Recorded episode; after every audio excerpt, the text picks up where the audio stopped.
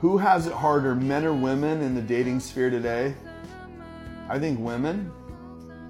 And the reason I say women is I can still go out, I can meet someone, I can connect with someone. It might take a little while to get their number, and you might have to follow back up a few times here and there. Pretty easy. Or I can change an aggressive approach instead of asking for their number or asking them out. I can just say, hey, you know what? I'm going to dinner if you'd like to join me.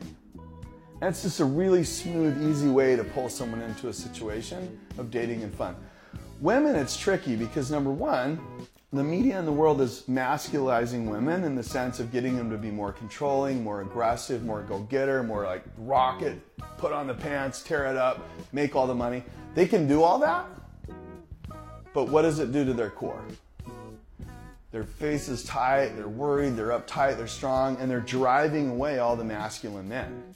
So then they end up just finding feminine men who will kind of do whatever you want, be a pleaser. Women hate pleasers. They say they want it. They don't want it. They don't want people that please them. They get bored of it. They're bored out of their mind. So ultimately, because the media is driving women to be more masculine, it is super hard to find a masculine guy in a dating scenario. Really hard. It's still easy for me to go in and find a feminine woman because if I'm the stronger or the more alpha in the, in the situation, she just melts and she's totally cool with it.